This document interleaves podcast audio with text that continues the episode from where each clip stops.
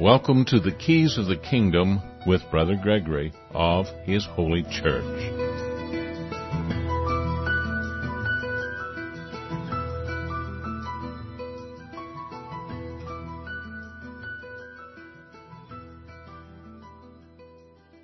Well, welcome to Keys of the Kingdom. I'm Brother Gregory, and again, we're going to be talking about the Kingdom of God, and uh, we'll probably continue with our uh, our discussion of elder and eldership somehow or other uh, over the centuries. The term elder became an office of the church in the minds of many people. And there's really nothing in the text to, to make you think that an elder is an office of the church, especially once you understand what the early church was doing and how it was doing it.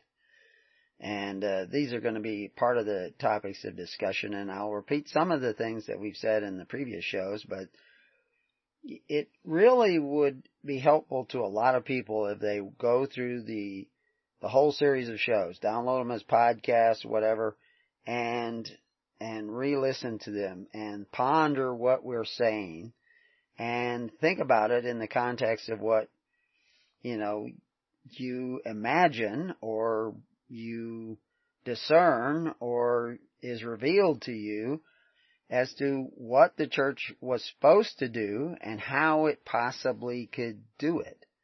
And this is one of the things a lot of people just simply don't understand. There's four ways to provide for the welfare of society.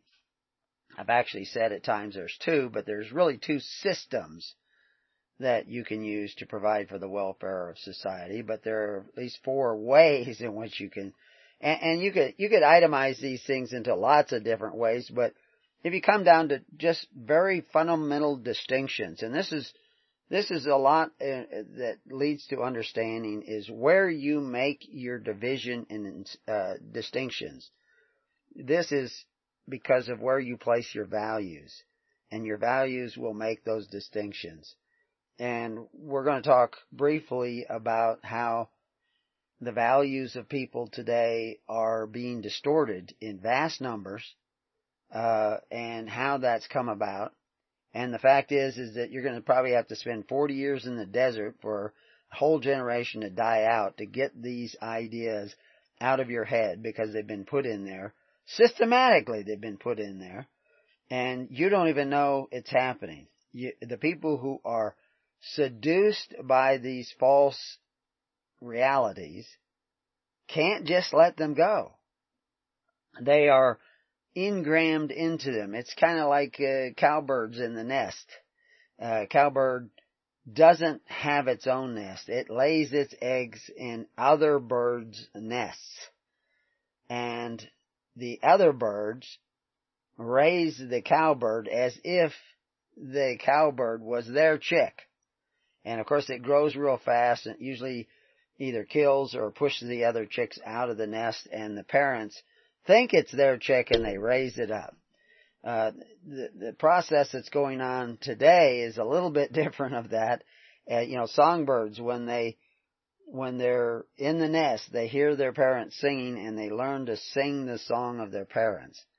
And what's happening is that the parents are not raising their children. They're turning them over to public school, uh, high schools, college, and by the time they come out of college, their minds belong to another group of people, not to their parents. And parents, for years, parents have been coming to me for some reason, I guess because I homeschooled my kids, and say, where do our kids get these ideas? Well, where did you send them? You sent them to public school. You, you didn't read, have you read every school book your kids study from? Then you, if you haven't, you don't know what they're teaching your children. Uh, if you'd have you gone into college uh, classes, into college universities to find out what they're teaching there, and it it is shocking. It is absolutely shocking to the imagination. You could not even imagine some of the, the more devious and, and horrible ideas and philosophies that are being taught there. But anyway, what are those four ways in which you take care of the welfare of society? Uh, you know, the, uh, people can collectively, well, first, uh, part, which is a non-system, people who care about their neighbors can randomly help out each other. That, that's one way to do it, but that's not really a system. That's a non-system. Uh, an antithesis, antithesis to that is that people who have needs can randomly go out and take from people who have stuff. And, and we call that thievery or stealing or, you know, burglary or whatever. But people do that. That is a way in which they take care of the needy of society is they go out and take from those who have.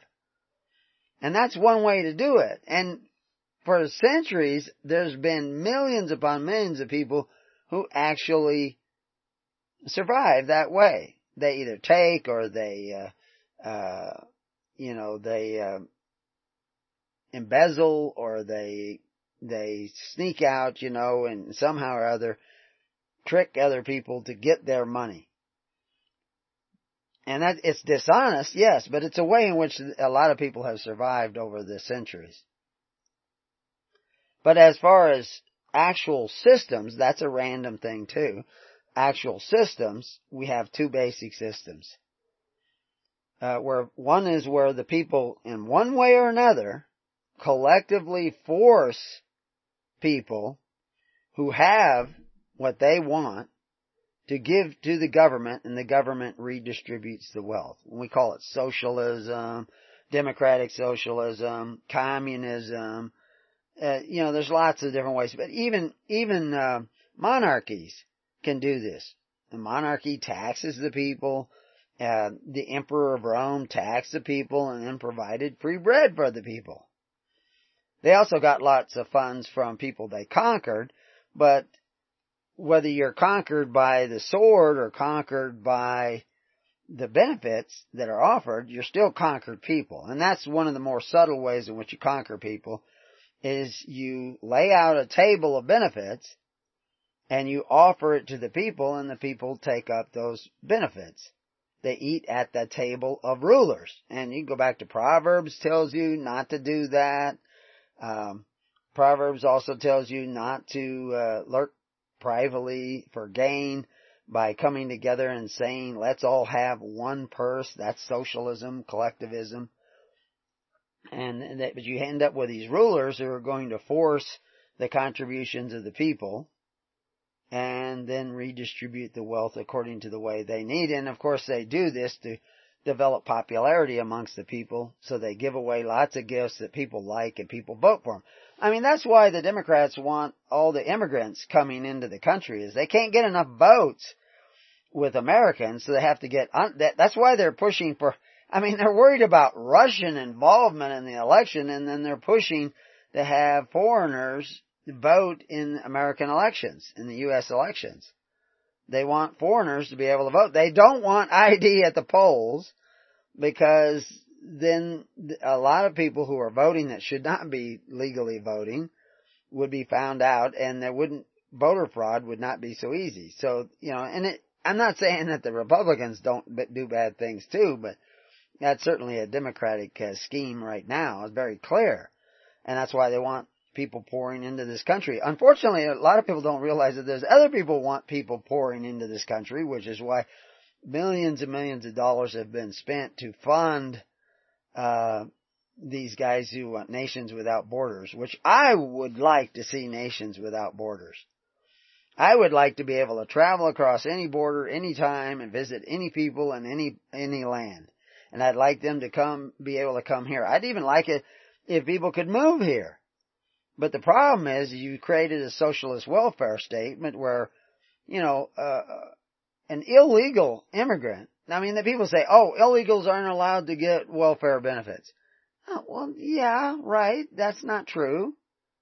Uh, I mean, technically it's true in, in one aspect of welfare, but welfare, I mean, public school is welfare. Uh, you know, there's lots of, uh, you know, being able to get a job is welfare. And uh, uh, to, to in this day and age, because you have to have government ID in order to get a job, but you don't have to have government ID to uh, vote. so I mean, it's it's strange, but anyway, the, the point is is that they they get more benefits. Commonly speaking, if you went out and looked and actually could do a survey, which is very difficult because they're illegals, it's in part of the dark economy. They can they can get more benefits, financial benefits, than you will get on Social Security eh, for your Social Security payment. Although you get other benefits other than Social Security payment if you're aged. So some of those memes that are out there, they're not really as honest as they should be. But why are they getting any at all? See, as long as you're going to be giving them out, people are going to want to pour across the border because if you got half the benefits that they probably are going to be able to obtain, and a little bit of work besides, you know, because they're they know where the black market for work is, so they'll make they'll make cash on the side and get government benefits and they'll live in, you know, a house with 20 people and they'll have money to send home that will make their family rich. And I understand the desire to do that. But it's not healthy because of the fact that they're also huge criminal elements that are coming across the border. So is the solution to build a wall? No, the solution is that we become the wall. A wall of righteousness. If you were the if you were really a Christian nation doing what Christ said to do, you could have open borders. But you can't have open borders with the systems that you have created. The systems that you have created are not according to the ways of Christ. It's not according to the ways of Christ. But another thing we see going on is, I mean, you got uh, congressmen and senators saying things like uh, comparing uh, ICE uh, with the KKK. I mean, that's just nonsense. It's just absolutely ridiculous. And, uh, you know, you have guys coming out and attacking uh, Kavanaugh, who I have serious problems with some of his interpretations of the Constitution. But that's your government. You you can do whatever you want. But instead of dealing with the actual issues, they made up issues, and they attacked him. And then now one of the lawyers who was all against him and saying you should believe all women. Now he's being accused of beating a woman. And actually she's, she's got real bruises in real time to show for it. and uh, he says, I wouldn't do that. I have two daughters. So did Kavanaugh have two daughters. And it, it appears that Kavanaugh didn't do any of the things that they said he did. And they certainly don't have any evidence of it. And besides, it really, really wasn't the issues that people should have been looking at. But they don't look at the issues they should be looking at. And of course, I'm not trying to get you to be better citizens of the United States or citizens of Australia or citizens of Great Britain. I want you to become better uh, people seeking the kingdom of God and His righteousness. I I was looking up a certain quote this morning that somebody had on the on the, the they put on Facebook. Somebody I've respected for years, and and he put a quote up there, and I made a comment about the quote that he put up.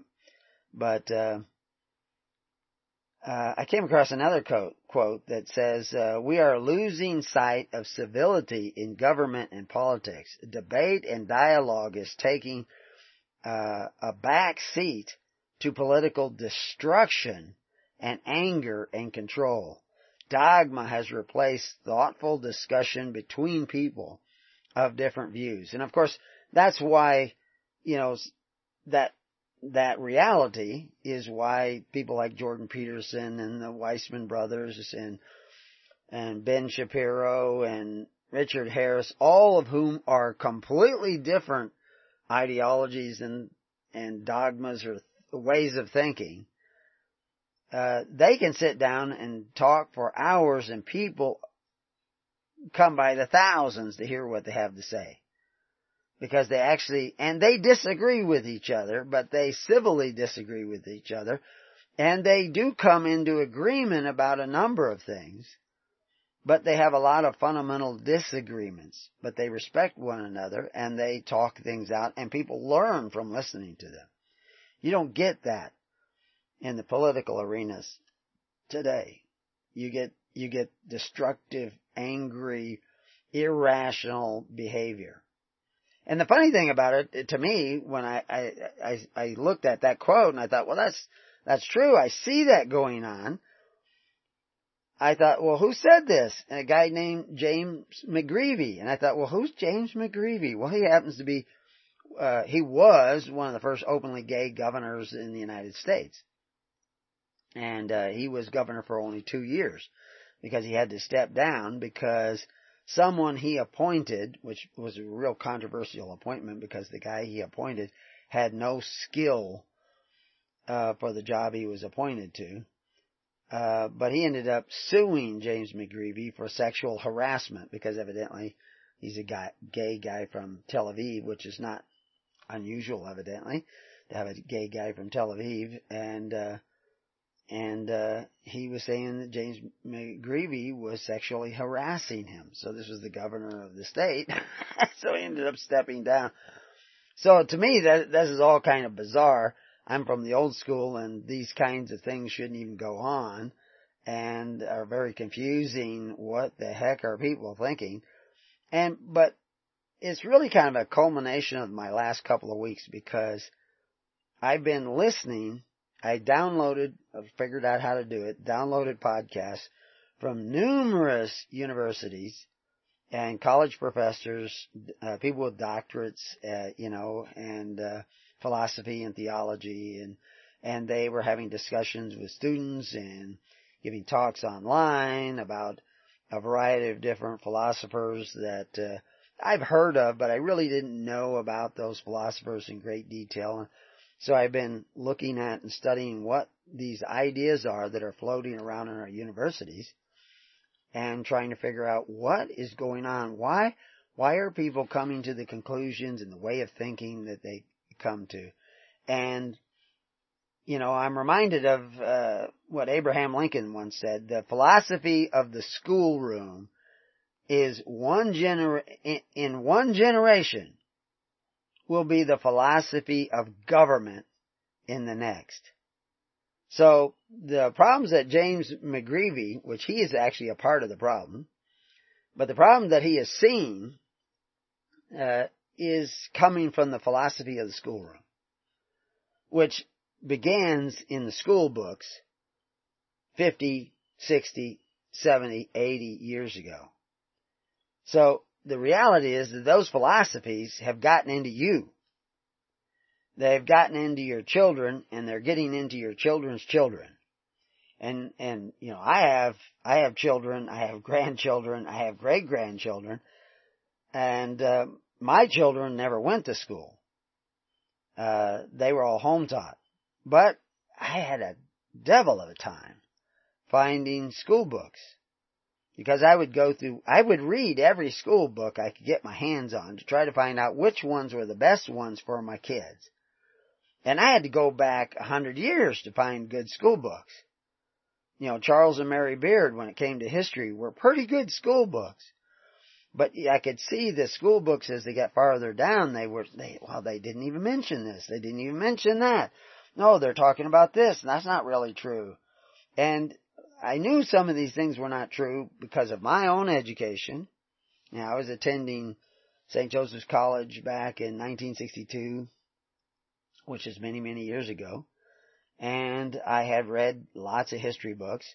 But I had also gone and had a period of time with my first son especially, where I went back and actually read the writings of people who were living in history. I wasn't reading someone's opinion about them, but I was actually reading what they were saying. And I was seeing a pattern of distortion in what was going on at that time. Because if you actually read their letters and what they're saying to each other and their conversations, and what they're writing, you get a better view of history a lot of times than you do if you just read somebody else's opinion, some history book. Uh, Charles and Mary Beard were pretty good. There were a number of other historians who were pretty good, good. But the farther you got away from that period, the more you got past the 20s, 30s, 40s, 50s, 60s, 70s, you saw a distortion of history uh, sometimes by omission, but sometimes just by adding stuff. And now, now, people have no idea. I, I, I listen to these college professors bragging, holding up on a pedestal people like Karl Marx uh, Derrida. Uh, just, I mean, you go through a long list of uh, people. Derrida is more of a philosopher than uh, Karl Marx it was. Karl Marx was this political activist, and putting down people like Thomas Jefferson and and uh, and some of these other men who were considered founders of at least the United States government, uh, or at least uh, they were certainly a part of the Declaration of Independence.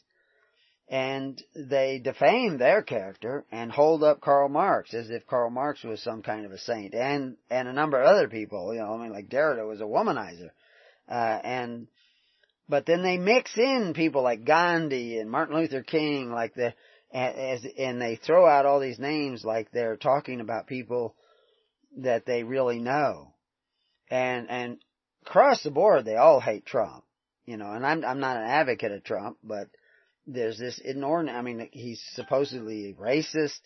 There's, there's no. I have not yet found any evidence that he's what you would categorize as a racist. And, and you know, I've talked to people from uh, all over the world about this, and none of them can give me information that shows that he's a racist. I mean, I just heard this uh, Acosta, who is a CNN guy, saying, you know, they're racist thing because uh, they said something about the uh, caravan that's coming. Uh, he referred to it as an invasion. Uh, the president did, and he says, "Why are you saying they're invading? They're hundreds of miles away from the border." Well, what kind of why why make that racist comment? Wait a minute, why is that a racist comment? That's not a racist comment. And you know, where are they headed? They're headed to the border. It doesn't matter if they're 100 miles away. That's where they're headed. and they said that that's what they want to do is cross the border even illegally because they, they could have applied for asylum in, in their own country. They could, they're supposed to apply for asylum in the first country they come to. Mexico has already offered them asylum and international law states that if you're looking for asylum, you're supposed to apply for asylum in the very first country that you come to. And if you go down there and interview them on a personal basis, like, you know, like, uh, uh, people have done, you know, gone around and interviewed them, they, they admit they're coming for the benefits. They're coming to improve themselves economically, which I think is fine. It's great. But you don't do it by a mass invasion caravan. Uh, you work towards it. There are people in line to get into America. America takes more people in than almost anybody worldwide and has for uh, centuries now. But you should you should do it in line legally. That's the government you guys have created. So anyway, there's another quote I'm, I'm just going to give you the quote. I'm not going to say who said it because actually I don't believe he said it, but this is the one I saw on Facebook. Government can give you nothing but what it takes from somebody else. A government big enough to give you everything you want is big enough to take everything you've got, including your freedom. Who said that? We'll be right back.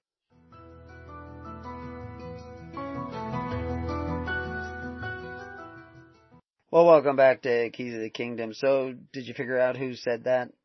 I actually uh, saw a meme on Facebook by somebody who I've known for years and years and years, and he put this meme up, and it had that quote in it, and it sounded very familiar because it actually uh, Gerald Ford said something very similar.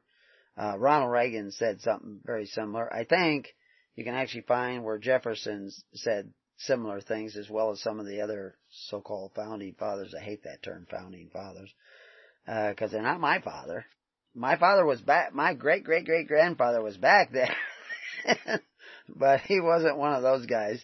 Not that those guys are bad guys. I don't want to pick on those individuals. I don't even want to pick on that uh, Greevey fella. You know, I'm trying to show you how a spirit of thinking gets into your mind and begins to uh, distort the way you see everything, distorts the way in which you take in information, and where where and the way in which you disseminate information and share information, and to try to awaken you enough so that you will see how you can believe a lie and go under a strong delusion. and how you can lose the generations to come, your children, the minds of your children. You can lose them to the philosophy of the schoolroom. Because the schoolroom gets into, I mean, it says, fathers teach thy sons. It doesn't say, fathers, turn your sons over to somebody else to teach. It's that simple. Now, maybe I'm taking that quote too far, but from what I'm seeing, I don't think people are taking that quote far enough. Because they're losing their children.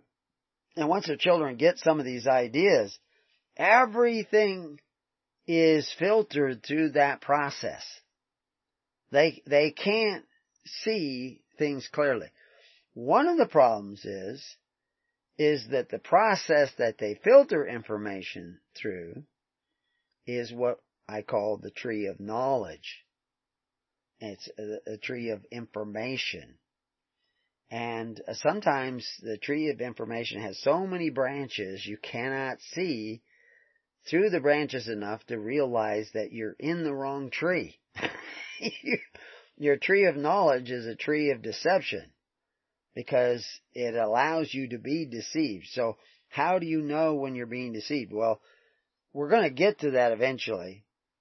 Uh, but I, I'm not going to give it away to you right at the beginning because of the fact that part of being able to use the tree of life is a process of personal discovery. I cannot, I cannot tell you uh, some piece of information that you can put in your head that will allow you to eat of the tree of life. The tree of life is not the tree of knowledge. It's like you're not going to learn about the tree of life by eating of the tree of knowledge. You have to eat of the tree of life. The tree of life is over here in revelation and, spiritual intuition, etc. And how do you know if you're plugging into the Holy Spirit or some unholy spirit that it can appear as an angel of light? And so, you know, if you've tracked with what I've just said, and almost nobody understands entirely what I just said, uh, but that's where you need to go. You need to plug into the Holy Spirit. And you're not going to do that by cracking the books or listening to my audios or reading all the web page. I'm not saying don't do those things.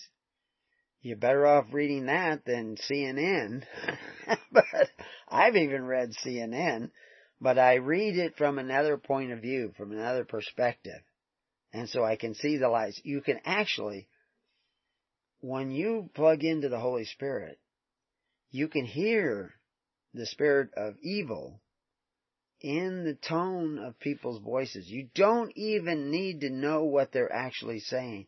You'll know that what realm that those words are coming out of there's a there's it's not really a tone, but yet it, I I don't know how to describe it anything other than a tone. And so it's really been a struggle this last few weeks to listen to these uh, PhDs uh, speaking to your youth, uh, brainwashing them, uh, because they themselves are brainwashed. You know, they're not all doing it out of maliciousness they're almost all doing it, most of all of them that I heard, I could hear the spirit of vanity there. Uh, but they, they're deceived as well. So to know who is the prophet of the beast and who is simply someone duped, we will have to have great trials and tribulations. And during those trials and tribulations, the truth will come out as to who really loves you, baby. Uh, to quote Kojak. Uh, and do you really love Christ? Do you really love God the Father? Or do you love yourself more than you love your neighbor? Because this is the question that's going to be answered in the hard times to come. Uh, Israel had the same problem was in bondage in Egypt. And so they had to pay their tally of bricks, but clean in the field at night for their straw. In other words, provide the benefits of society through faith, hope, and charity. This is what they were doing during these plagues. And we will see plagues again. And uh, we already see, I mean, there are always disasters. We just had, we talked last week about the fire in Paradise, which is a part of the early we mentioned in the early part of this series on elders and eldership. And, you know, there's another fire. We just heard it on the news before the beginning of the show that's going in LA and people are burned up in their car. And, you know, the fire in Paradise was called the campfire. And, uh, so you think it had something to do with somebody's campfire, right? it actually was, it appears that it was an electrical fire caused by the power company that knew there were high winds coming and they didn't deactivate the power lines. And the power lines caused the fire to start.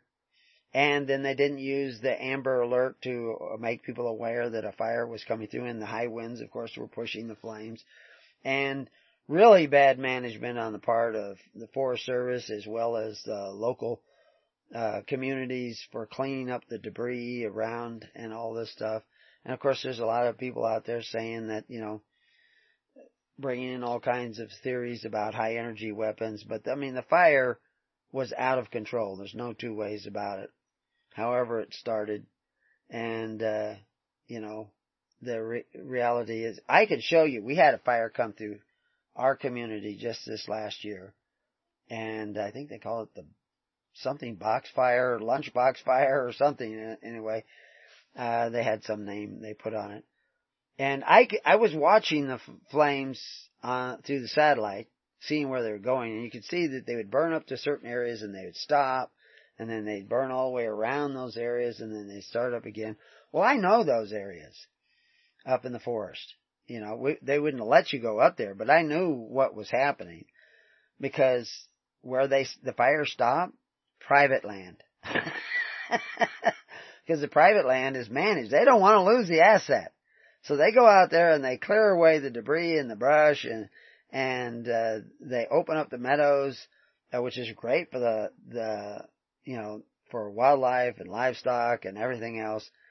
And so the fires came up there and they were able to defend those, those places and stop the fires from burning their trees. Forest Service, they just went through there like, because they have all this down wood and dead and diseased wood and because of poor management. And I'm speaking from experience. I went to the University of uh, Minnesota uh, in forestry. Uh, I got a scholarship uh, I was one of the highest scorers in, in our uh, class, and uh, I worked for both federal and state and private as well uh, forestry systems, and uh, so I know what I'm talking about. And I was reading silviculture forestry books when I was eight years old. so, uh, it, the, the Forest Service is horrible management of the Forest Service, and it's not much better than the BLM. Now, I'm not condemning all those people. Uh, they're faced with bureaucracy. I had the same problem when I worked for the State Forest Service. It's, actually, I had a, a number of very humorous run-ins when I was working for the Federal force because I would stand up and speak out about things and, uh, but I won't go into those at, at this time. You just have to catch them in one of our other recordings. I know I've talked about them before.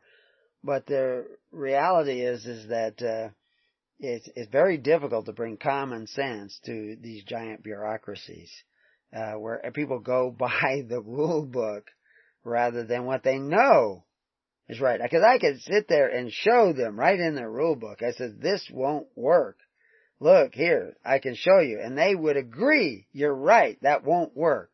But we have to do it that way because it's in the book.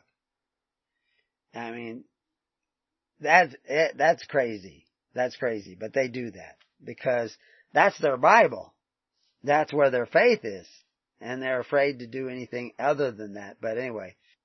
So what's happening is that in the colleges and the universities, as well as in your churches, ideas are being put into your mind that simply aren't true. You know, like Pat, uh, um, uh, Mark Twain says it's not so much what you don't know, it's what you absolutely know is true that just ain't so that's going to get you into trouble.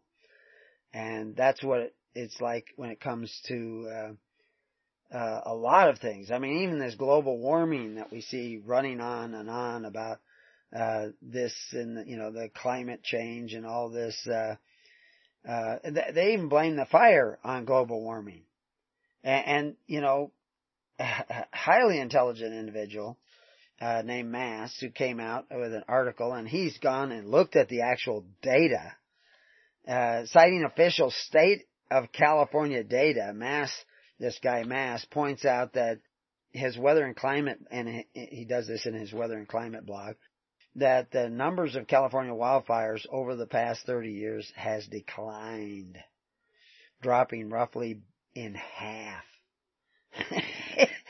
so, but the news reporting is way up. And some of the intensity of the fire is up, but the acreage is not really that, that high. He says, uh, it is, uh, difficult to credibly assert global warming is responsible for the California wildfires when the wildfires are currently much rarer than they were three decades ago.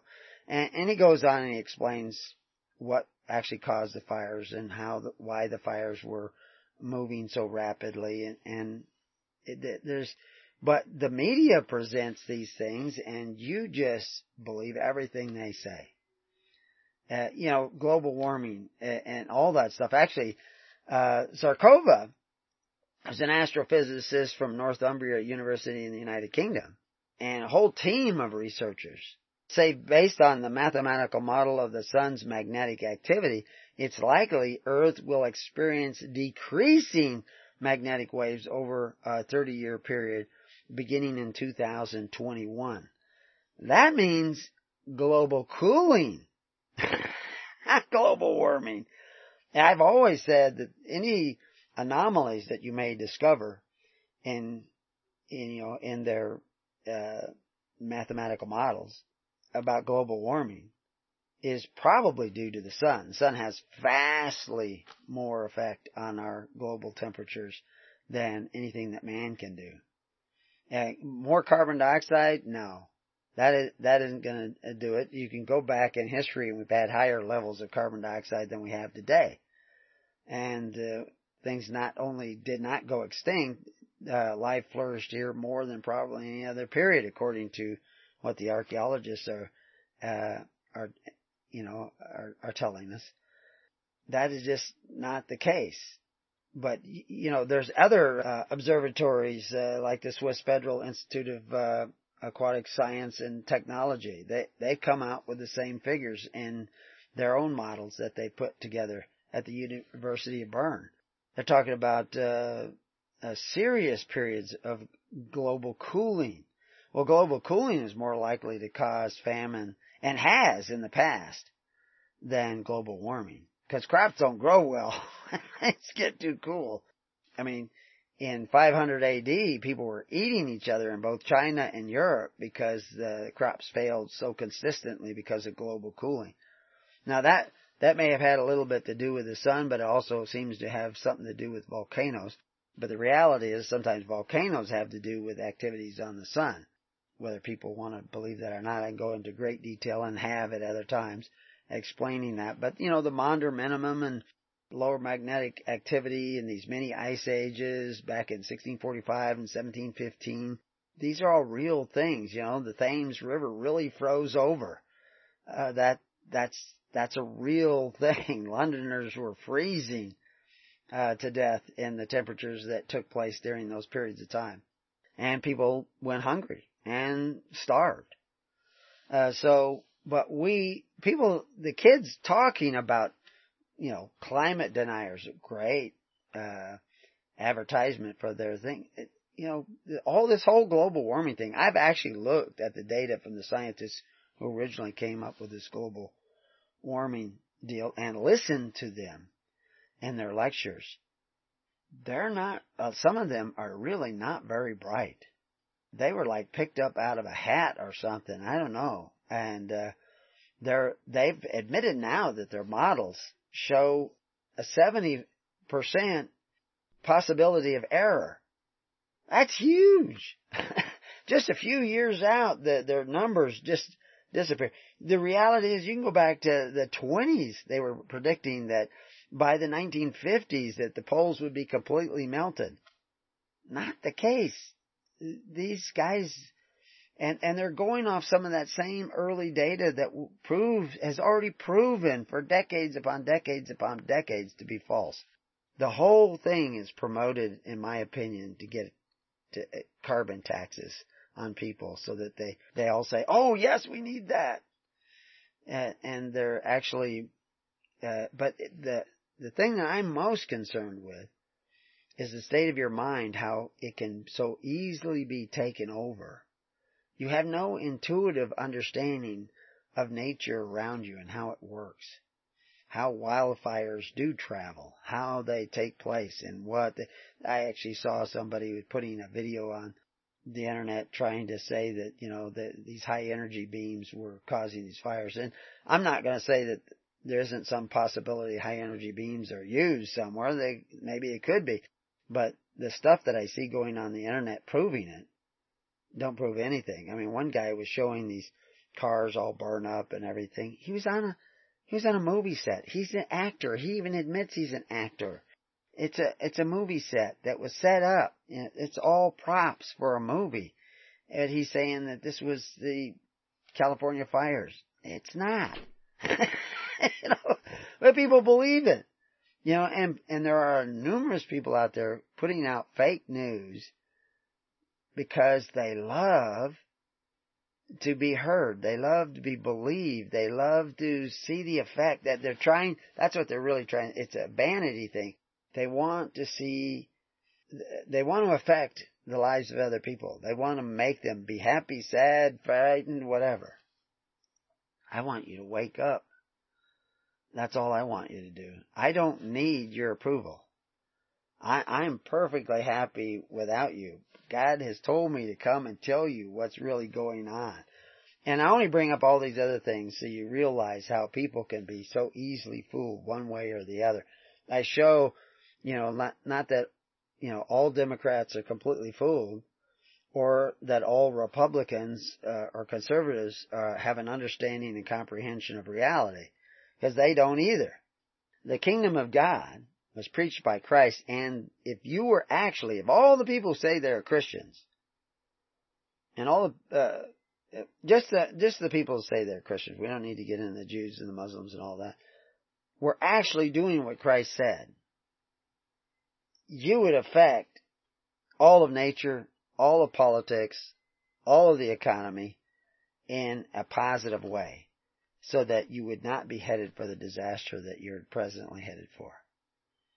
If half of the people who said that they are Christians were actually doing what the early church was doing, if, if 10% of the 40,000 denominations out there were actually doing what Jesus and the early church were doing, if they were actually doing that today, it would change the course of history away from the disaster that is coming upon us. But I don't know if they're willing to make that change. Uh, it, it's it's really kind of scary uh, to even see the way people are going. So who who said governments can give you nothing but what it takes from somebody else? Uh, government that big can they can can uh, can give you all these things, can also take away all these things, including your freedom. Well, the quote that was put up on Facebook says Ezra Taft Benson, but myself and other people who were researching this cannot find anywhere where he said that. Except in this meme that's traveling around from Pinterest all over the internet. But the truth is, what he said is, is true, and that's why Gerald Ford said something similar, and Reagan said something similar, and you can actually find a number of other people who said things that are similar. And so, but the problem is, is that people think, well, that's, that's government. But there's another form of government, and this is what I posted to him. I, I don't have it in front of me, but I just have to do it from memory, is that there's another form of government that provides the welfare of society without taking from your neighbor, without forcing the contributions of the people. And that's what we were talking about at the beginning of this, was the church. It was what Christ preached. But yet, most of your denominations today think it's absolutely okay to force their neighbors to contribute to their welfare at the point of the government's gun. They think that's okay. That's in their head and acceptable in their mind. And that, my friends, is the mark of the beast. Because the mark of God is that that's not okay. And not only is that not okay, but it's only, you're only a believer in Christ if you actually physically strive to love your neighbor as yourself. Through faith, hope, and charity. Which is the only righteous way to govern yourselves or your community. Is to, you have to individually lay down your life for your fellow man, one dollar at a time, one bag of weed at a time, whatever it is that you contribute. That's, that's the only way to freedom. If you're not gathering together for that purpose, you will not be free. It's just, it's just built in to, to reality and to life. And, and it's been built in there long before Christ. Which is why, you know, I, I've quoted, and here's a quote, I've quoted this so many times. I should have it totally memorized, but I, I stumble at it. It's kind of a long quote. The masses continue with an appetite for benefits and the habit of receiving them by way of the rule of force and violence. The people, having grown accustomed to feed at the expense of others and to depend for their livelihood on the property of others, institute the rule of violence and now uniting their forces massacre, banish, and plunder until they, they degenerate again into perfect savages and find once more a master and a monarch. If you go that way of obtaining benefits by forcing your neighbor to contribute to your welfare, by distributing the wealth through a system of force, a governmental force, collective or not, doesn't matter, social democracy, uh, or democratic socialism or whatever, doesn't matter. If you're going to do it by force, rather than free will offerings, by faith, hope, and charity, which is what John the Baptist said, what David said, what Paul said, what Jesus said. If you're not going to do it that way, if you're going to do it through a system of force, you're going to degenerate into perfect savages. And then you're going to, you know, do those things that Mr. Uh, Greevy was so grieved about. You know, the, the, this idea of uh, losing sight of civility in government and politics and life itself. And you'll be outside somebody's house chanting and screaming, you know, and threatening his family. And think you're righteous when you do that. But you're actually a bloody savage trying to devour one another. And you, this is why it's so important to understand what elder is and what eldership is, and that's why we're going to go into that more deeply now. We'll be right back.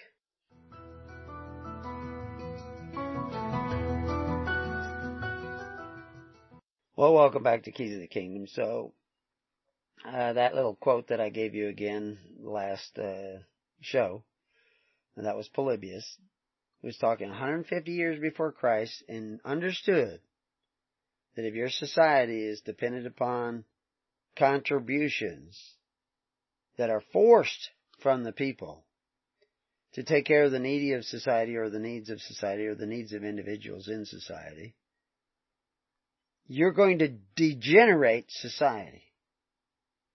You're going to degenerate society in spirit and in mind and in body. You actually weaken it so that it will be more subject to plagues.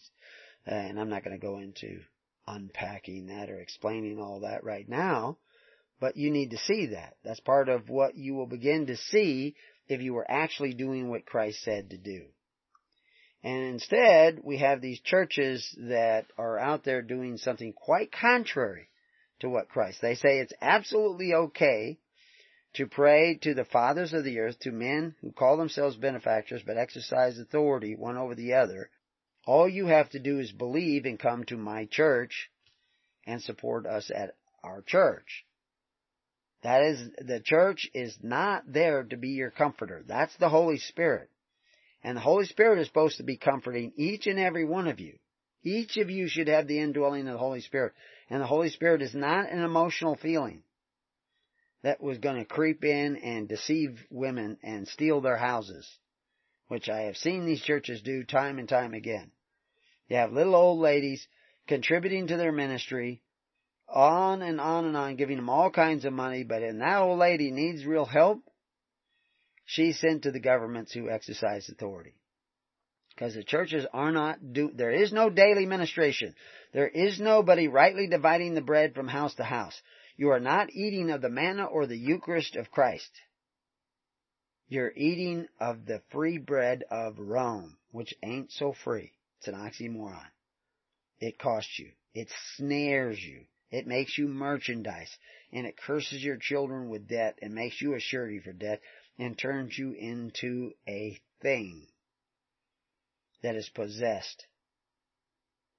And it also changes the nature of your soul so that there is no place in you for the Holy Spirit. You will not be guided by the Holy Spirit. You will be guided by the unholy Spirit. And people will present ideas and arguments to you and you will accept them and you will not know how to argue against them.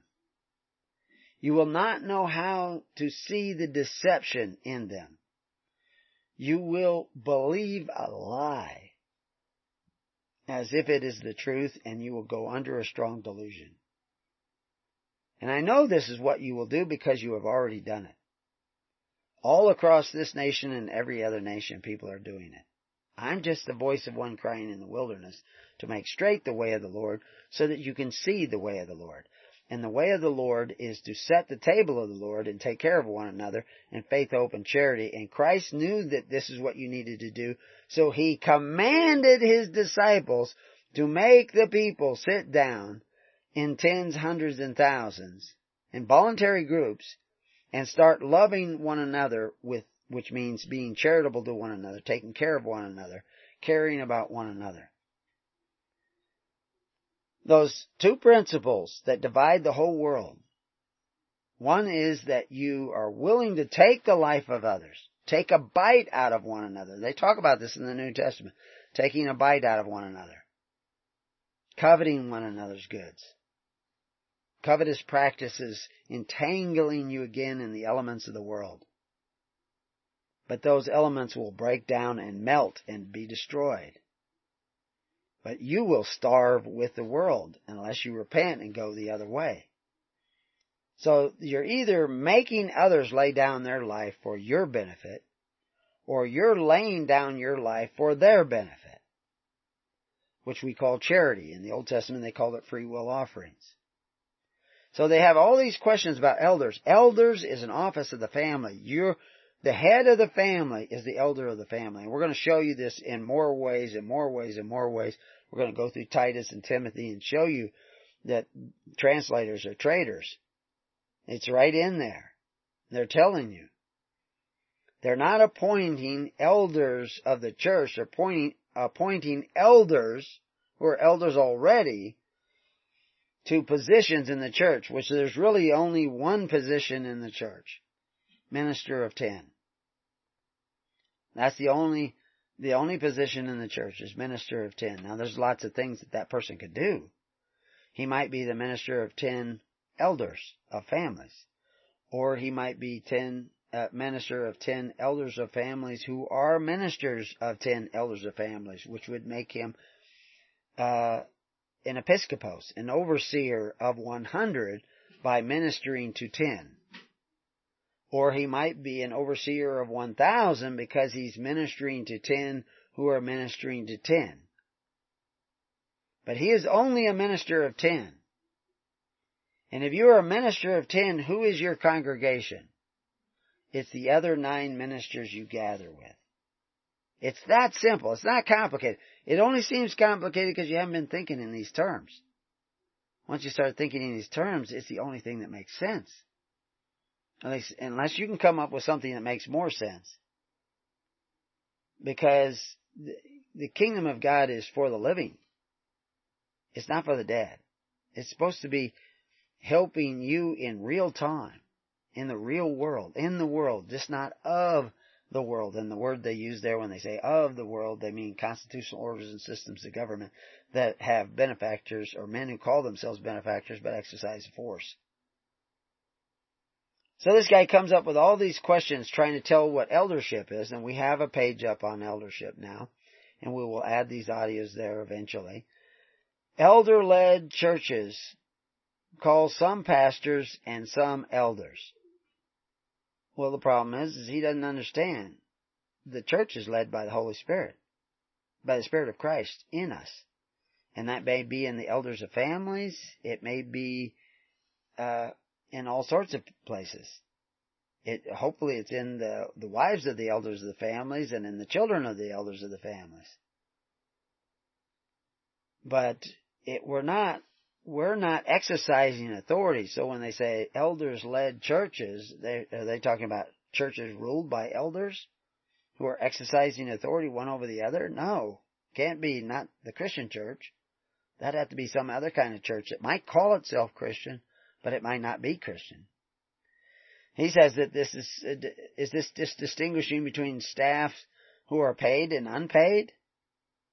Uh, and he asks, do you all see this? And how should it be handled? All these questions, does it matter? He goes on to ask. Do uh, you pay a children's minister, but not an elder? Uh, what is, all these questions just go away once you understand what an elder really is. The responsibility of giving to the minister so that he will have bread that he can rightly divide from house to house to take care of the needy of society in pure religion only comes to him by the free charity, the free will offerings of the elders of each family. So in that sense, the church is elder led. But they're only going to be elder led righteously if the elders are led by the Holy Spirit in their hearts and their minds. Well, how can the Holy Spirit enter, enter into you if you believe something that makes the Word of God to none effect? Which is what the Pharisees believed. They believed that their Corban was great. But their Corban at that time was something you signed up for and they compelled the offerings of the people. They had to pay in. They were required to pay in a tithe through their system of Corban. And that was making the Word of God to none effect because the sacrifice of the people has always been, always been free will offerings. First time they force an offering in the Bible is Saul, King Saul, forced a sacrifice and he was condemned for it by Samuel. And Samuel even told him that he condemned his whole crown because he had forced an offering. And, and you know, we have whole articles that take you through these the, the, these step by step. Somebody on Facebook was talking about our articles on elements of the world, which is also translated rudiments of the world. And uh, he says that, uh, and we quote it. You see it in Colossians, and you see it in Galatians, and but you also see the word used by Peter. And he says, well, we pay no attention to context. Actually, we do pay attention to context. In the article, we explain the context. The context of the whole story of Peter. But what he's really saying when he says that we don't do it in, in context is in the context of his thinking. because when Peter uses, uses the word elements, he's talking about elements of the world melting and with a fervent heat. Well, people want to interpret that as nuclear explosions and that the world is destroyed and all this stuff, but the, the, when they talk about the end of the world, they're not talking about the end of the planet, they're talking about the end of the constitutional orders and systems of government. They are destroyed with a fervent heat. And that fervent heat is the heat of the Lord. but you see, but if you've already accepted this other idea, then when you look at what Peter says, you're seeing it in the context of your mind. And you cannot see it otherwise. And so all I can do is encourage them to keep on reading and see if if all the pieces of the puzzle don't fit. Because they, they do fit. But they only fit if you start understanding what these pieces are. They ask the question, are pastors required to give a tithe or give? What do you mean required? Eh, you know, taxes are required. If you don't pay them, somebody arrests you and throws you into jail. Tithes, loving your neighbor, charity, has always been required by God, but God is the enforcer. The pastor's not the enforcer, so yeah, we don't require it.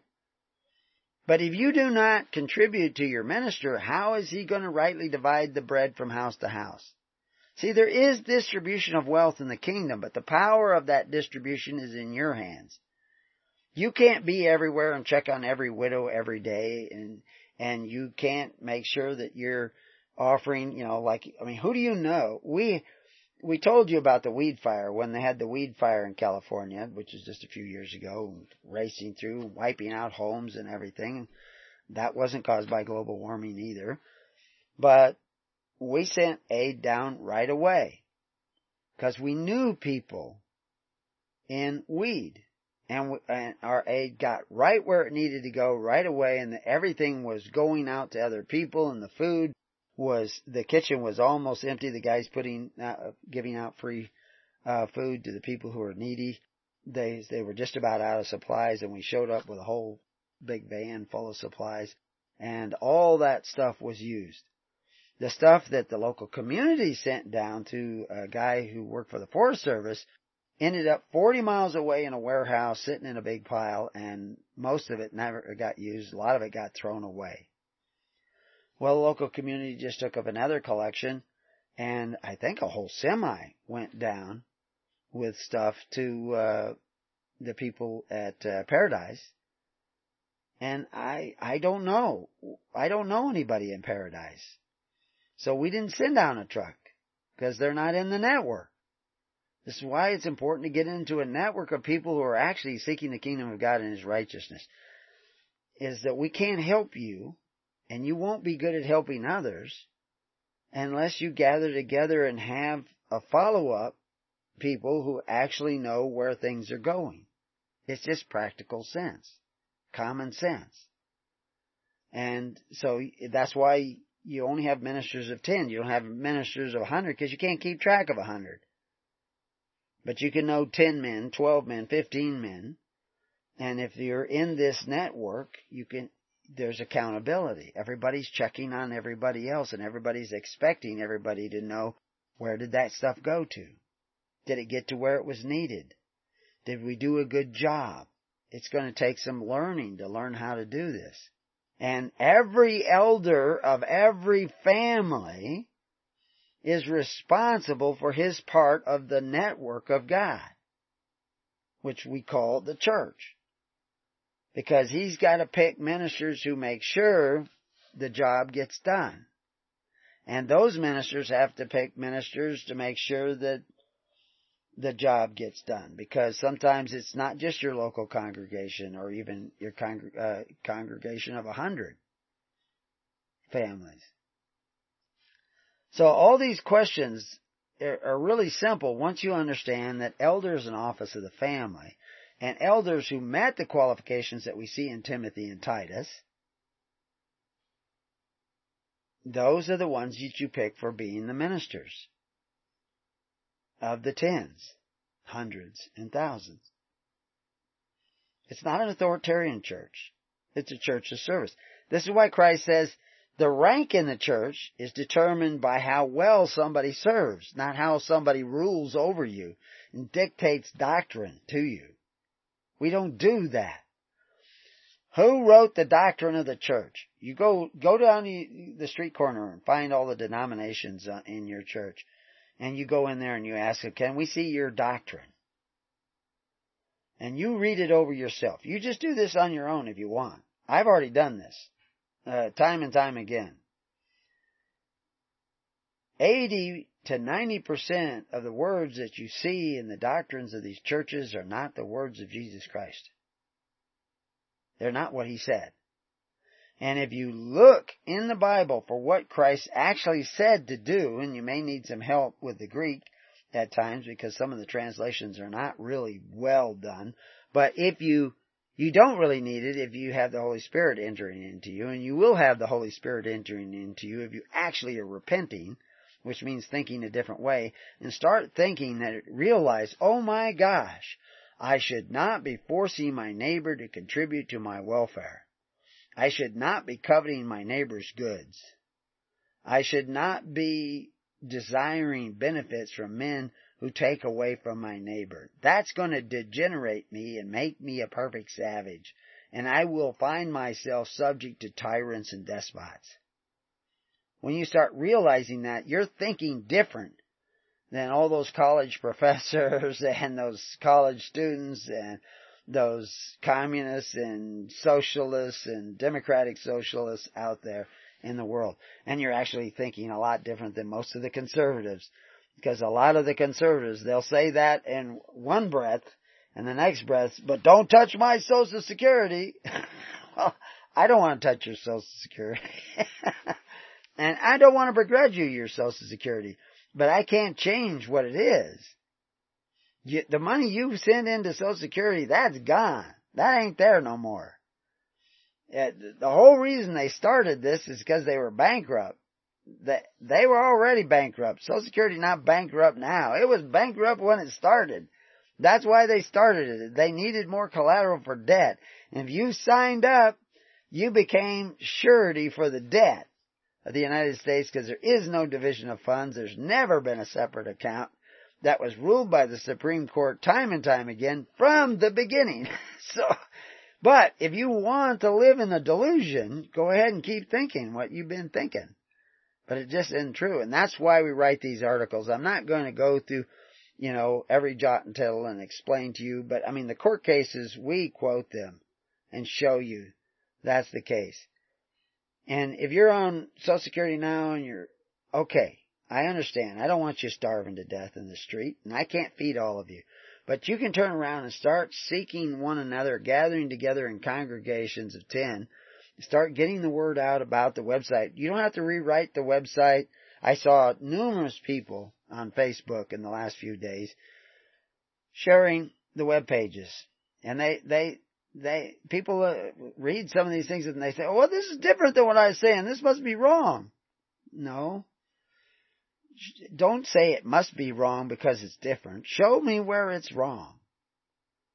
And, and we, you know, this is how we wrote this site. People trying to show us that we're wrong and we went and looked and we said, no, we're not wrong. Now this is, this is what it is. Now I can't prove every single thing, but there's a lot of proof there. But see, once you begin to see the truth and see, and, and God gives you eyes to see and ears to hear, I don't need to prove it anymore. You just, you realize, oh my gosh, I don't want to covet my neighbor's goods.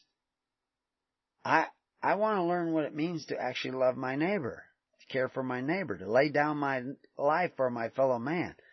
I don't want to run out and jump on a grenade.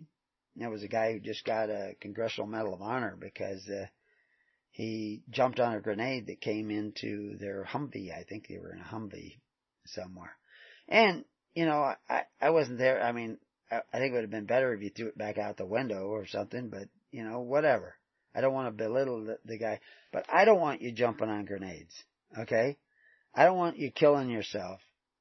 I don't want you, you know, you know, tearing up your ID and running out and saying I'm free. I, it's not about freeing you. It's about freeing others. Because that's, that's what you, you cannot free yourself unless uh, you care about others as much and their freedom as much as you care about your own. And crippling yourself so you can't even make a living. You can't even provide for your family. Or you don't even provide for your family, as I've seen with many guys. They didn't provide for their family. They even bragged about the fact that they couldn't be forced to provide for their family by the government. Uh, it's it's astounding. Uh, your something has to click off in your brain to think that that's okay. No. And you have to see that. And then you, you can find your way back. I don't care where you are, you can find your way back if you start being willing to see the truth about where you have gone and what you have done. So, uh, he, he has all kinds of questions. Can you, a sick person go to any elder uh, or godly person according to James 5, 14, 15, and he goes on and on like this. The Spirit is everywhere. It lists where it wills.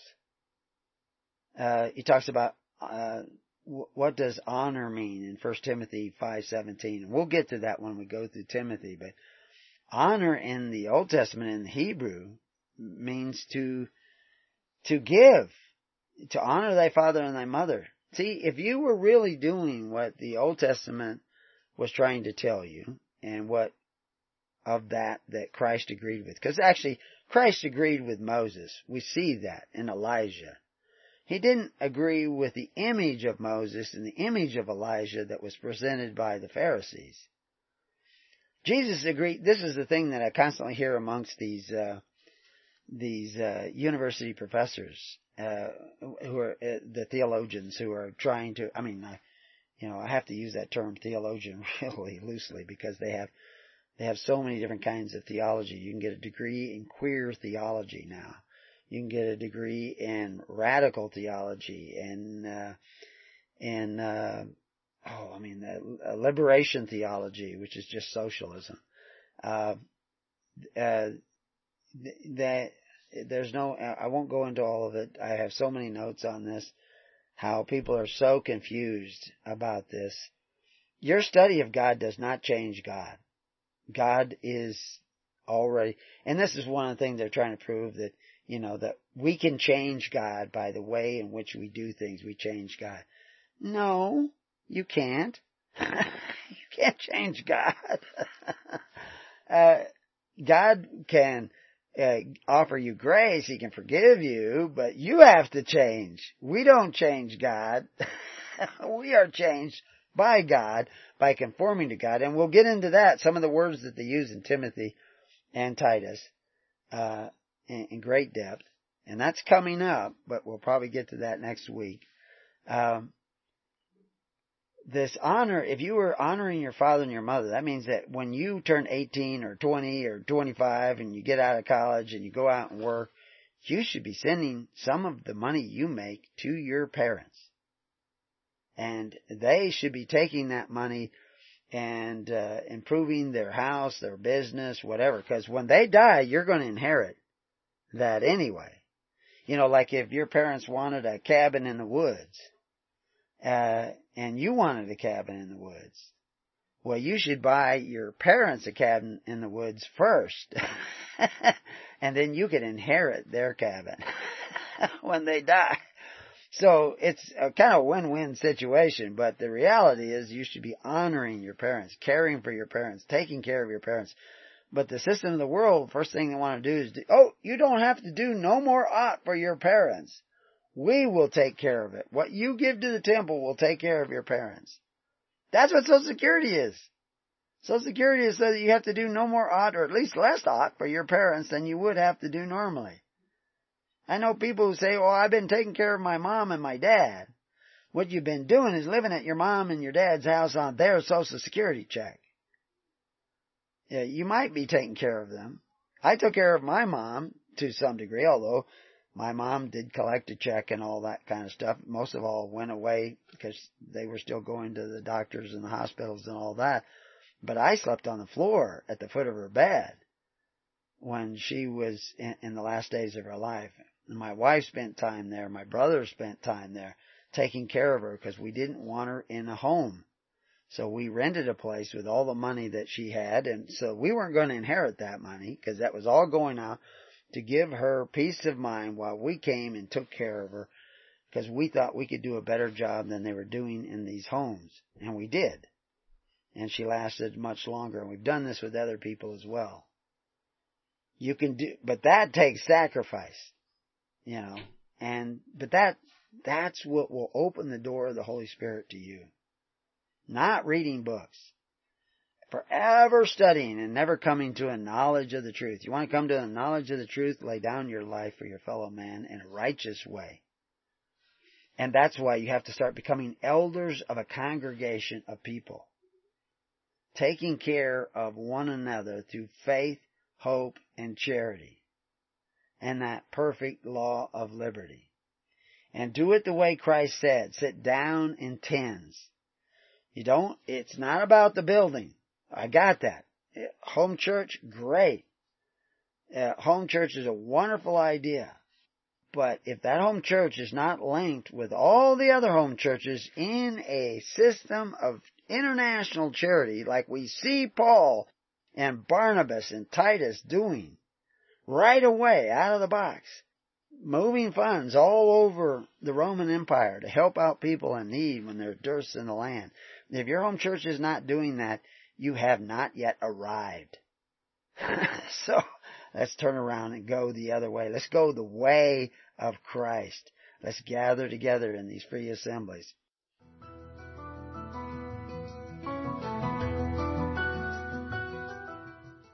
Well, welcome back to Keys of the Kingdom.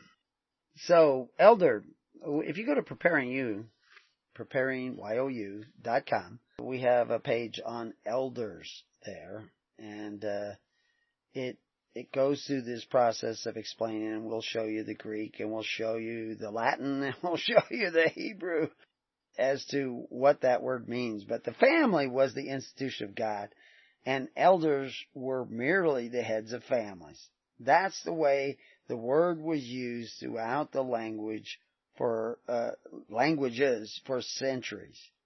The early church in general was a network of families who came together in a particular kind of fellowship that bound their intentional communities, their local intentional communities together by love and charity in faith instead of by force, in hope instead of by the promise of entitlements at the expense of your neighbors. And they did all this according to the perfect law of liberty. And it was a network. I had guys, and I've said this before, who said, oh, well, that doesn't talk about a network anywhere in the Bible. Yet there's Jesus saying, make the people sit down in companies of ten and ranks of a hundred and, and of fifties, which is five thousand, before the loaves and fishes, so that they could rightly divide the bread from family to family, because it was 5,000 men and their families sitting down in these groups of tens, one hundreds, and thousands to the tune of 5,000 people. And, and, so it was probably closer to 20,000 people. And they were going to divide the bread. How are they going to do this? Well, they had to sit down in this group.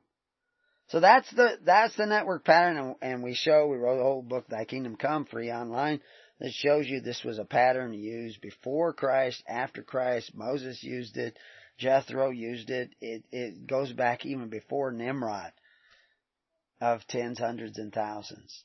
So your little home church by itself is not what Christ was preaching. It may make you feel good. You may have a real good friends and you love one another and great. But Jesus said, don't thieves and robbers do the same? And the reality is, is that if you're taking care of your parents and your grandparents and your child's education and everything else by praying to men who exercise authority, in other words, men who take away from your neighbors by force, to get those benefits, which the Bible calls the wages of unrighteousness because it's obtained by force, not by charity, then you're just thieves and robbers too. Now people don't want to hear that. I understand you don't want to hear that. But it says with the, with, the, the, uh, uh, blade of my tongue. That's all I'm doing is telling you. That's what it says.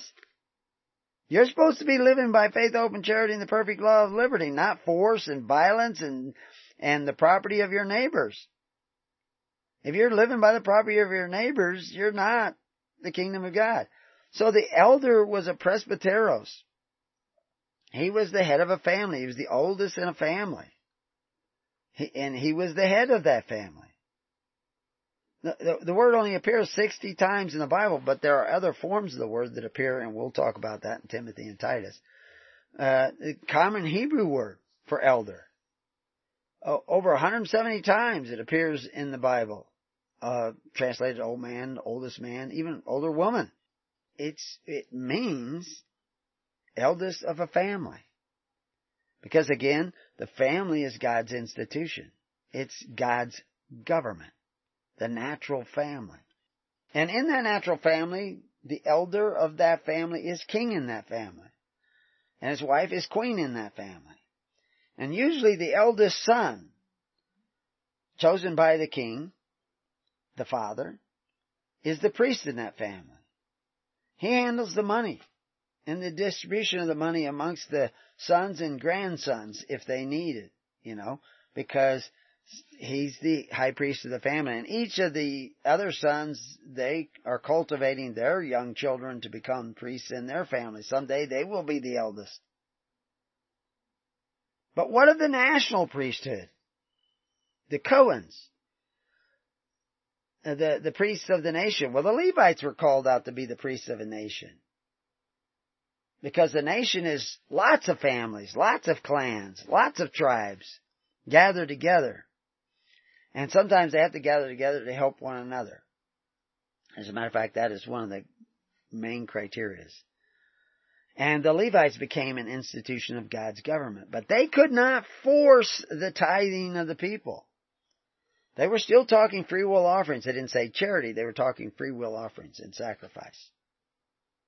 But then we hear that, and this is what I was hearing from these, uh, and, and, I'll talk more about it in uh, uh, other places, but they kept saying that there was a difference between sacrifice and mercy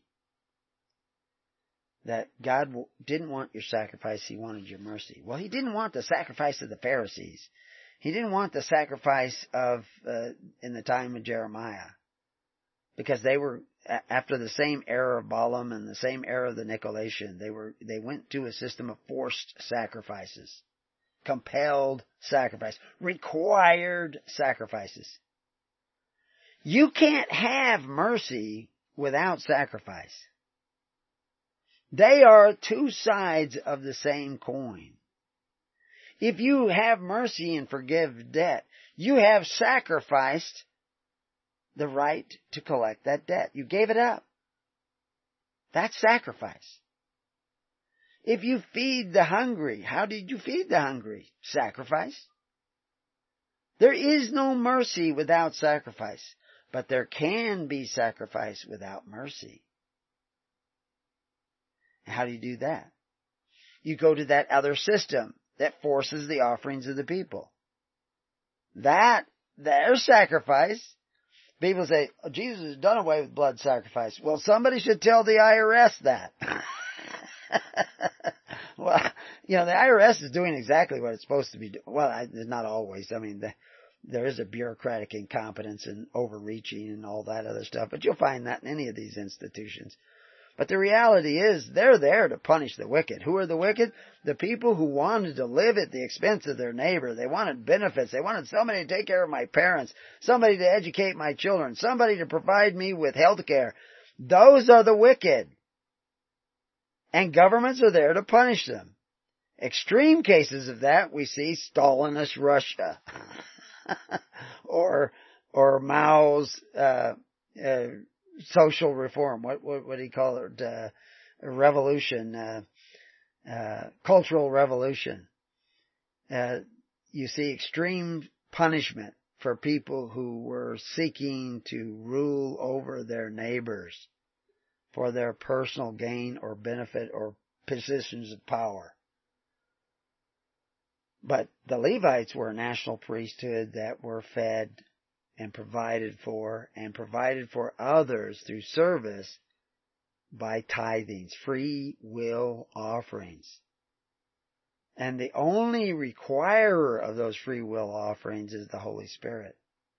Because if God says give and you don't give, guess what? You will not hear God the next time He speaks. Well, I don't know exactly. I shouldn't say the next time. Eventually you won't hear God. You will not have ears to hear. If He tells you to give of yourself and you don't give of yourself, then you will become hard of hearing when it comes to hearing the voice of God. So that's what you need to do. And all the people looking for political solutions and all this stuff, like my friend who put up that meme, big mistake. There is no political solution. Now, I, I have uh, family members who have gone uh, un- undesirably into politics. They they believe that they're actually led to do this. They have they know every time I talk to them, they know this more and more. There is no political solution, but they have gotten into the doors of principalities, and hopefully they will bring the message of God there. We'll see. Uh, and they have to make their choices. If the world says that, you know, if you're bound in the world, I tell you, if you turn around and start doing what the Israelites did, if you turn around and start doing what the early Christians did at Pentecost, they will cast you out. And, but you will also develop eyes to see and ears to hear. And you will begin to see things you could not see before. But you have to see, somewhere along the line, you have to see that systems that rule their neighbors by force instead of by love cut you off from God. They make the word of God to none effect. Cain didn't understand that. Nimrod didn't understand. The evil Pharaoh of Egypt did not understand that. Caesars of Rome did not understand that uh, well, uh, and often did not understand it at all. Certainly the Pharisees didn't understand it. I actually believe that Caiaphas eventually figured it out. And that's the thing is that I understand that a lot of the stuff I'm saying to you, you have not heard before. But I can't do anything about that. I still have to tell you what I see. And I put together, with the help of many other people, a website that has lots and lots of live links that will take you through this and show you the way, show you what lively stones are and what the altars of living stones are all about. And, you know, on that page, uh, concerning elders, we talk about the Senate, uh, which was old men, heads of families, picked by other old men, heads of families, to be representatives, not in a legislative body that would make laws because they knew the laws were made by God, that rights came from God. It wasn't until they degenerated for a while in this process of taking from others that they couldn't see that anymore and then there was legislative power in the Senate. But it was almost too late because then they also had an emperor, a commander in chief, a father of the nation, the patriarch of society, who handed out benefits. The greatest destroyers of liberty are the givers of gifts, gratuities, and benefits because they weaken the people and strengthen the despots. And that's why Polybius said that more than 2,000 years ago, and you're not going to read that in your modern colleges. They're not going to teach you that in your modern colleges. They're going to teach you about Marx and how wonderful he was. I mean, they are really doing that. It is unbelievable. I was listening to one after another. They keep going back to that. And a lot of other people that were just as bad. Uh, there's a lot more Brutuses in the world than you realize. And yeah, Brutus killed Caesar, but they were all conscripti patres, conscripted fathers. And Jesus said, call no man father upon the earth except my Father who art in heaven. And that's where your daily bread should come from. And it can't come from there until the elders of every family start doing what they were meant to do all along. If they want their family cared for by God, they, by God, they better care for the next family as much as their own. And that's what you need. And if you had a nation of people that, that were doing that, now when I say nation, and I even say nation of people, which is rather redundant, a nation is a people. And the, the kingdom of God is a government. It's a government of the people, for the people, and by the people. And that was originally in the Wycliffe Bible. You can find that in the introduction, which is undoubtedly where Abraham Lincoln got it from. But it was a voluntary system of the tens, hundreds, and thousands where people were taking care of one another. People started realizing this even back then. Uh, the Lollards realized it. The poor preachers uh, uh, realized this, and uh, the governments of the world came down on them with both feet. And now we're out here telling you about it. Uh, we have to put on the full armor of God, but so do you.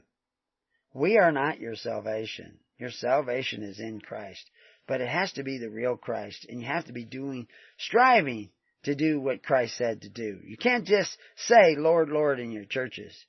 You have to be doers of the word, and doers of the words include sitting down in tens, hundreds, and thousands and loving your neighbor, which means being charitable to your neighbor as much as you would want your neighbor to be charitable towards you. Which means you have to sacrifice and give of yourself, lay down your life according to the leading of the Holy Spirit for your fellow man, and do this with ministers who will rightly divide the bread from house to house, but the responsibility of that choice remains with you. That's what they call the perfect law of liberty. A society that operates by faith, hope, and charity. They're not going to take over the governments of the world. They're not going to overthrow the governments of the world. God will overthrow the governments of the world. You know, we, we talked uh, at the beginning of the show about, you know, climate change and that the scientists are now coming out with fairly good math that we're likely to go into, you know, distant projections are always difficult, for the future is emotion. but uh, those predictions are, are are that we're likely to go into global cooling and not global warming. And uh, it all has to do, and it always has to do with the activities on the sun. And Jesus said, "Look for signs in the sun." And, you know, some of the worst coronal mass ejections that I have ever seen, I've been watching it for over half a century. Uh, uh, some of the worst coronal mass ejections have taken place during solar minimums. Not when there's all the sunspots, because it's kind of like a pressure cooker in a teapot.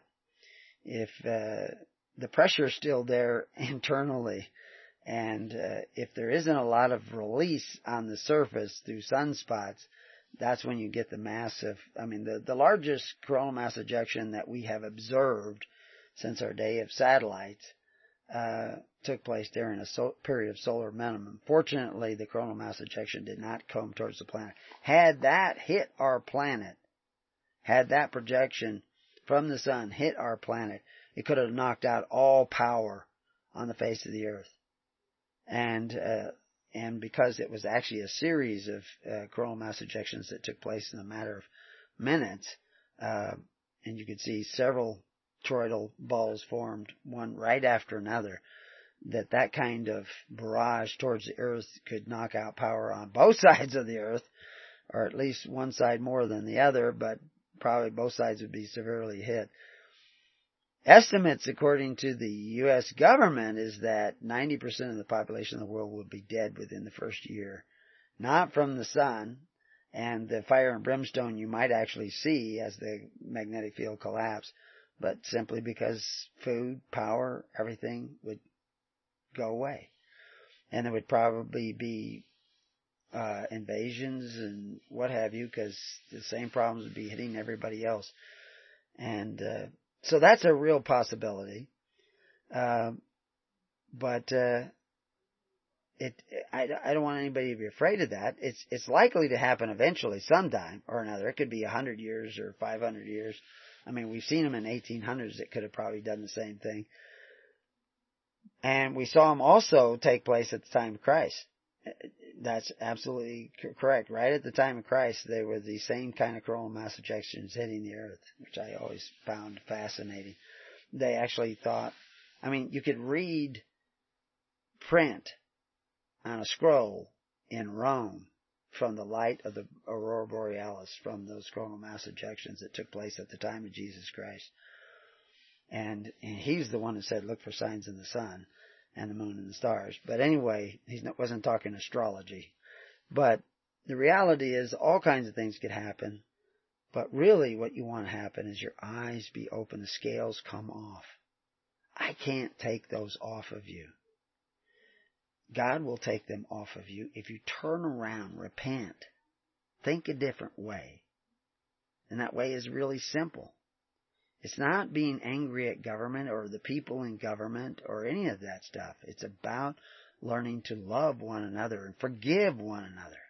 You have to forgive the government first. If you want to overcome the dictators of the world, you have to forgive them first. If Christ could do it with nails pounded into him, you ought to be able to do it now. All this anger and resentment towards the, the governments of the world is a mistake. It's, it's gonna suck you into the dark side, folks. So don't go that way. So anyway, I hope to eventually put, uh, uh, study guides. I've started it on our eldership page.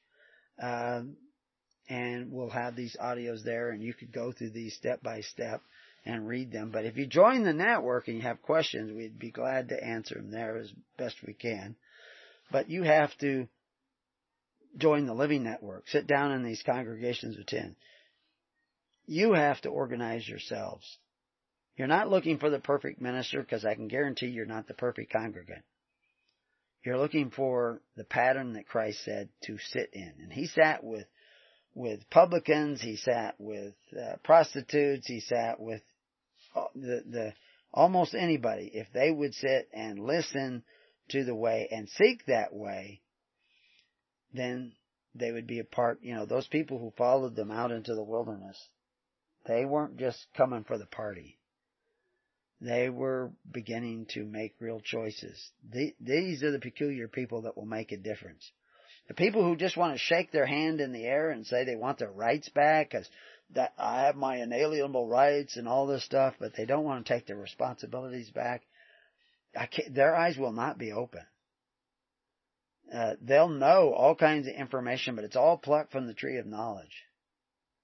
You want the the the that which comes from the tree of life. And the way you get life more abundant is you lay down your life for your fellow man for your neighbor, for your enemy. Uh, because that's how you are become an overcomer. Because evil want, evil doesn't care if you war against it. They just want you to react to its presence. And, and it be, by you reacting and whether you act with resentment or conformity, it doesn't really matter. They become your God when they stimulate your actions. So this is what you have to do is turn around and go that other way uh, in faith, in hope, in charity. So there is no tithing requirement by man. There is the requirement of sacrifice and mercy and, and all the sacrifice that comes when you tend to the weightier matters of law, judgment, mercy, and faith. You have to care about your neighbor. This is why you see this crazy behavior uh, on, on, college campuses. Uh, that's one place I see a lot of it. I actually see it on the streets. You see, you know, somebody makes a joke on an elevator and they're they're, they're in a threat, you know, way away from work with people they don't even know, and it's it's not even not even a joke about anybody else, and they get called over the coal, raked over the coals, and their job is threatened. It's insane. And you're going to see more and more of that. So that's another reason why coming together makes absolute perfect sense. But I don't want you to come together because you're afraid of, you know, having somebody take your children away or forcing you to take vaccinations or, or, or food running out or whatever. I want you to come together out of love. You won't come together out of perfect love because perfect love is not in you. But by coming together, you can deal with the imperfections of love in you so that they become you become perfected in Christ's love. That's why he commanded his disciples to make the people organize in that ancient of ancient fashions of tens. And, and that's why you should be doing it too. So I'm actually saying you should do that. People are always saying, what should I do? Do that. You know, now how you do that, that's going to be, you know, I'm just pointing you in that direction. You know, if you want to go to Japan, I can point to Japan, but I'm not going to navigate across the ocean because I don't want to go to Japan. So I'm just pointing you towards the kingdom of God. But you find the kingdom of God within you, and you often do that by turning around and seeking that kingdom and the righteousness of God in your relationships with everybody else, including the governments of the world, including your neighbor, including your enemies. And that's, if you can learn to love your neighbor and then also love your enemy, you must be getting better at forgiveness. You just can't do it without forgiveness. And so all these things that were impressed upon us by Christ, that's what we're preaching. And so anyway, until then, until you get to that point, go to the websites, join the network, and until then, peace on your house, and may God be with you. God bless.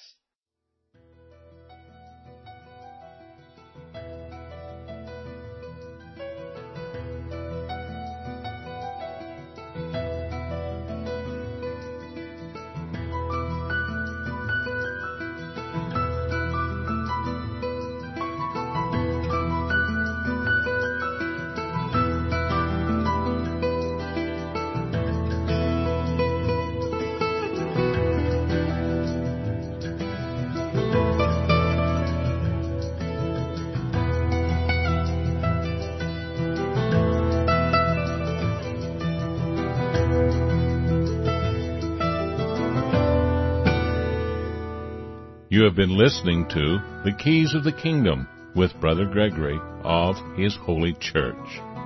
For more information on the educational ministry provided by His Holy Church and Brother Gregory, including services, counseling, lectures, books, and other audio materials, please write to His Church at Summer Lake, Box 10, Summer Lake, Oregon 97640. You can also find us on the web at www.hisholychurch.net.